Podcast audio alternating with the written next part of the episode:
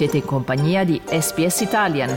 Trovate altre storie su sps.com.au barra Italian o scaricate la SPS Radio app.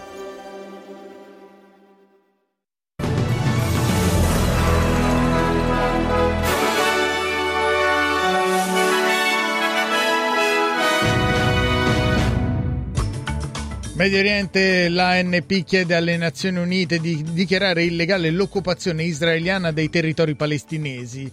Australia, a Sydney e a Melbourne, veglia di preghiera a sostegno di Julian Assange. Guerra in Ucraina, gli Stati Uniti annunciano una nuova serie di sanzioni contro la Russia. Sport calcio Champions League nell'andata degli ottavi di finale l'Inter batte l'Atletico di Madrid per 1-0.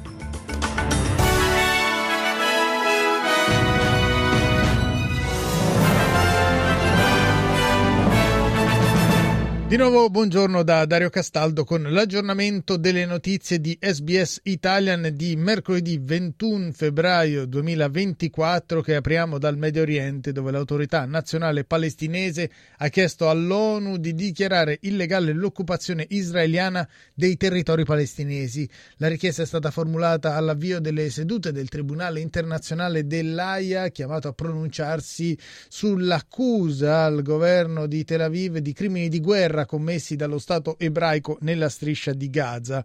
Il ministro degli esteri palestinese Riyad al-Maliki ha detto che tutto il processo potrebbe contribuire a portare alla cosiddetta soluzione dei due Stati e ad una pace duratura nella regione. This ruling could help both Palestinians and Israelis to finally live side by side in peace, mutually, mutual security and dignity. Justice must rule. We will remain tireless and determined in, in its pursuit. Palestine and the Palestinian people are not alone in this march for justice. Intanto nelle ore scorse gli Stati Uniti hanno fatto valere il loro potere di veto e hanno detto no alla risoluzione avanzata dai rappresentanti del mondo arabo al Consiglio di sicurezza dell'ONU per un cessate il fuoco a Gaza. Adesso voltiamo pagina perché sabato prossimo, in occasione del secondo anniversario dell'aggressione russa contro l'Ucraina, la Presidente del Consiglio italiana Giorgia Meloni presiederà una riunione in videoconferenza dei capi di Stato e di governo del G7, la prima sotto la presidenza italiana.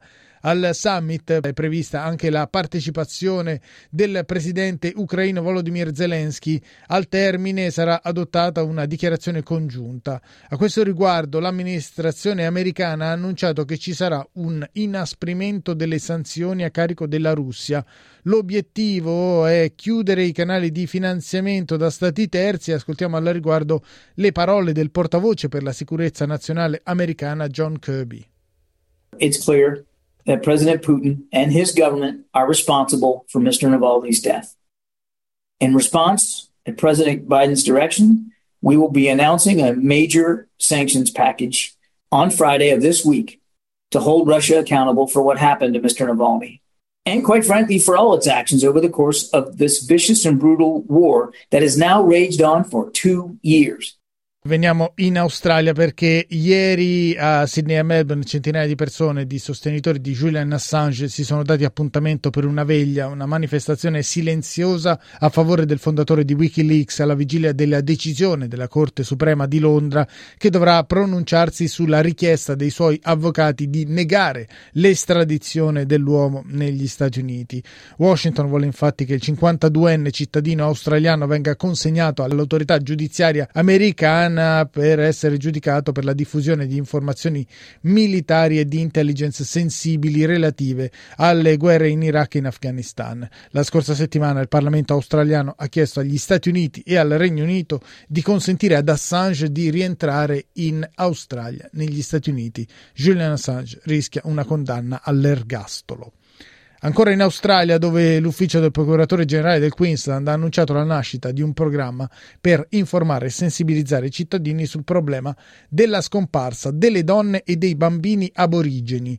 Nel mese di luglio è prevista la relazione finale della commissione d'inchiesta del Senato che nell'ultimo anno e mezzo, a partire dall'agosto del 2022, ha cominciato a studiare il fenomeno e le cause del problema, anche grazie al contributo della senatrice dei Verdi del Western Australia, Doreen Brenda Cox.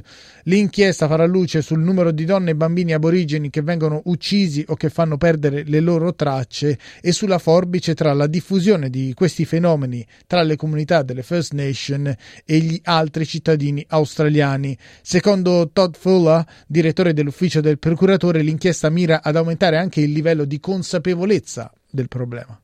As part of the Women's Safety Justice Task Force recommendations, one of those is, is greater cultural awareness within our, the staff of the ODPP, and we're partnering with the Queensland Police Service to leverage off some of their cultural experience and engagement, but also developing our own program, and part of that will come out of the First Nations office. As the state government position with the Path to Treaty, we're also engaged in that space, looking back at upon the conduct of our office and our prosecutions in the past Una notizia di calcio nell'andata degli ottavi di finale di Champions League. L'Inter ha battuto l'Atletico di Madrid per 1-0 a San Siro, ha deciso la rete a 10 minuti dal termine dell'austriaco Marco Arnautovic. Il ritorno è previsto a Madrid il 14 marzo, mentre all'alba di domani tocca al Napoli che affidato al nuovo tecnico Calzona ospiterà allo stadio Maradona il Barcellona. E con questo è tutto per il news flash di SBS Italian eh, di mercoledì 21 febbraio 2024.